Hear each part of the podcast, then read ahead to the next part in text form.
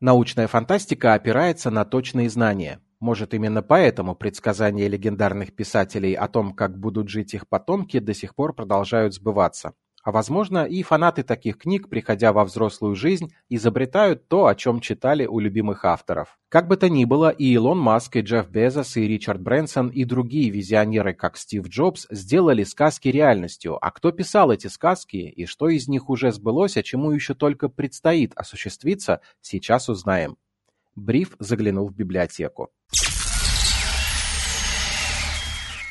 Бриф Спешл Знали ли вы, что привычные нам банковские карты впервые были описаны в «Утопии. Взгляд назад» малоизвестного автора Эдварда Белами, который выпустил свой роман аж в 1888 году. В произведении главный герой переместился в будущее, в 2000 год.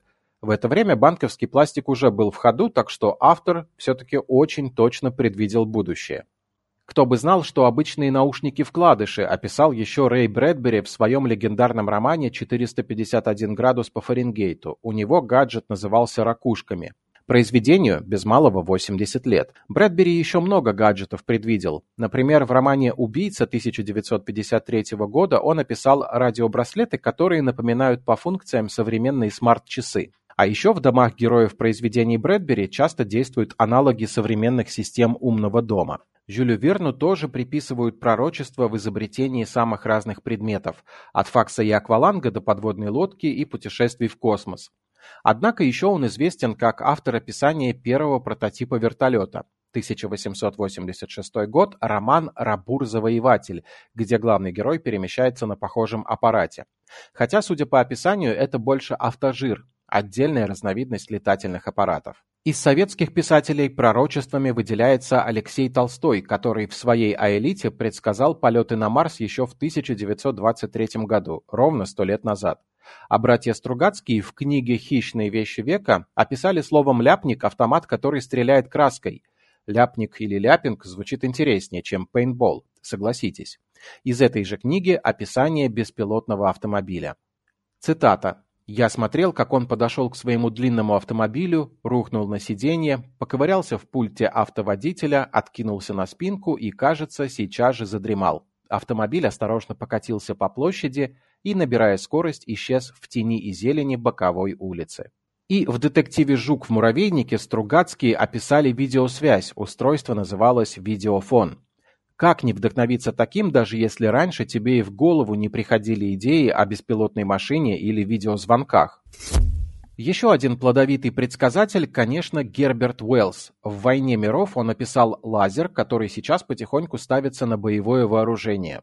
Кроме того, писатель описывал прототипы кухонных плит, посудомоечных машин, а еще кондиционеры и даже танк. Хотя у него и были машины-броненосцы, но танк все-таки нарисовал первым еще Леонардо да Винчи.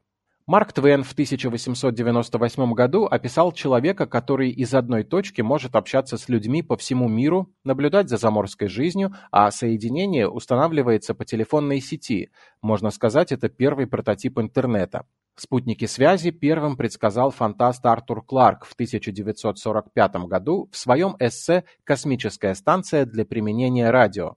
До этого момента никто и не думал, что можно отправлять на орбиту передатчики информации и что это сделает жизнь землян легче. А вот эвтаназию и вовсе предсказал малоизвестный политик Игнатиус Данелли, американец, который в 1891 году выпустил книгу «Колонна Цезаря», в которой описал специальные учреждения, где любой желающий может уйти из жизни. Но самые интересные, а иногда и пугающие пророчества можно найти в антиутопиях. Причем там больше описываются не конкретные вещи, а концептуальные явления. Все началось с Евгения Замятина, в чьем романе «Мы» 1920 года была, например, искусственная еда и сплошь стеклянные дома, а также тотальный контроль за людьми, чем сегодня занимаются и некоторые корпорации, и некоторые государства. Но этот же роман еще и вдохновил на написание своих антиутопий Олдоса Хаксли и Джорджа Оруэлла, и там все еще интереснее. Например, в 1984 Оруэлла есть и тотальная слежка за людьми, и переписывание историй, и отсутствие мирного сосуществования на планете. У Хаксли описано повсеместное увлечение сомой, сейчас это антидепрессанты, а еще кастовая система, вроде сегодняшнего деления на топ-менеджеров госкорпораций и тех, кто попроще. Не обошел Хаксли вниманием и понятие информационной жвачки. В мире тонны контента. Бедный мозг. Отдельно надо отметить, что Хаксли предсказал искусственное оплодотворение. В романе детей 9 месяцев выращивают в сосуде, который медленно двигается по конвейеру и в который на разных этапах добавляют всякие вещества и лекарства. 1932 год. До первого ЭКО еще почти полвека. Удивительно. Кстати, в одних утопиях на рождение ребенка нужно разрешение, в других производство потомства считается обязанностью, от которой нельзя уклониться, как, например, в книге Маргарет Этвуд «Рассказ служанки», та вышла 37 лет назад. И ограничения, и требования рожать история знала и знает. Китайская политика ограничения рождаемости с одной стороны и запреты абортов по всему миру с другой. Но вернемся к технологиям. У Брэдбери тоже есть своя антиутопия – Вельт, и там было показано то, что сейчас существует в виде виртуальной реальности. В трехмерном пространстве герои произведения могли не только видеть другую реальность, но слышать звуки и различать запахи. Существуют и менее известные антиутопии, которые умудрились предсказать разные вещи. Лично мне сразу вспоминается британский сериал «Годы и годы», в котором много лет назад были показаны явления, с которыми мы сталкиваемся только сейчас. Вообще он здорово подготовил своих зрителей и к пандемийным локдаунам, и к другим горестям нашей жизни. Очень советую. Из той же оперы сериал «Черное зеркало», но тут слова излишни. Того, кто еще не смотрел его, уговаривать бесполезно, а те, кто смотрел, все сами понимают. Один только эпизод про социальный рейтинг чего стоит, или первый эпизод нового сезона, который проходится по теме нейросетей и цифровых двойников. Впечатляющая работа.